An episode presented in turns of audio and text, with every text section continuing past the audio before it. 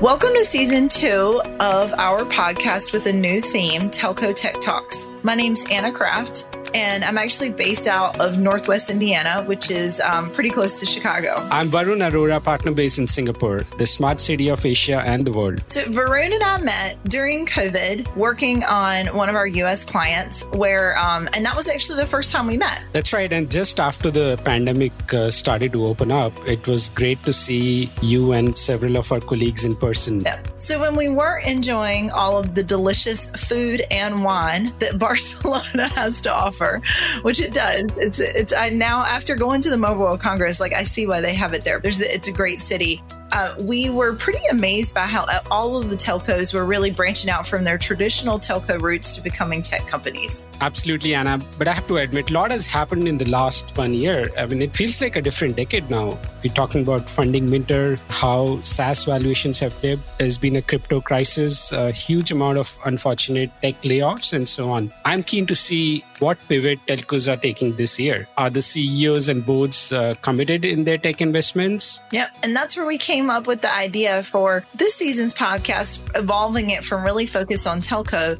and around telco tech talks. Believe it or not, like I focus my work on telecommunications and Varun, you focus your work on. And I'm passionate about telcos and technology and where they intersect. I see telcos in a different light. They are in an enviable position where they control connectivity. They have some of the best distribution networks in the world, and they probably have most amount of data about customers. So telcos have huge potential to be techcos. So before we go down further on this year's theme, what we'd like to do is recap a few of our amazing conversations from last year. One of my personal favorites was the conversation we had with Susanna from Swisscom, who leads diversity there her approach of what gets measured, what gets done has led to a new era of transparency at Swisscom. I think the context is changing, and I think with increasing boost in digitalization and automatization, where meaning less routine and repetitive tasks, where we all know, I mean, diversity doesn't bring that much impact, but diversity brings impact where decisions are made, where interdisciplinary teams need to work together, where uh, we have new ways of working. I mean, agile scaling up the organization. So I think there is flexible working models coming up. And I think that's the evolution of organization and also especially telco organizations.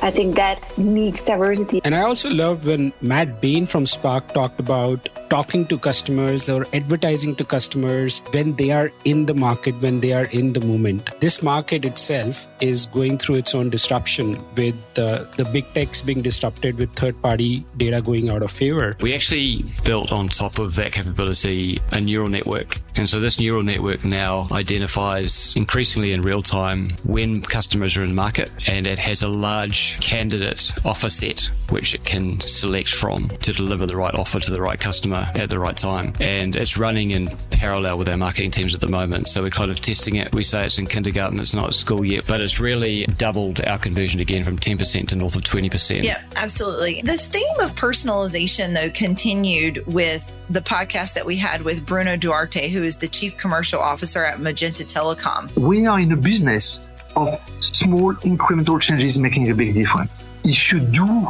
go after omnichannel as a one size fits all channel, you are making trade offs which are detrimental to your sales performance and to your sales efficiencies. And, and I think there's a, there is a, the right balance. On another hand, we at your market, efficiencies are very important. We are trying to be as cost efficient as possible and going after efficiency. So we have to be very careful about driving complexity in our channels with and, and, confusing the customers and the front line. And you remember the conversation with Morris uh, from Optus. Uh, his transformation vision of living networks uh, is pretty much becoming real today now as we speak. We started launching programs like the Living Network, the Living Network. And it's how our network molds and shapes itself to the lives of our customers and launch products that created a different meaning for the word value. So, an example of that is Optus Pause I think, like many of us, I've got four crazy boys, and they spend a lot of times with their heads down. I'm going to have huge physiotherapy bills. How do I actually get them to take a break, give life back to my family?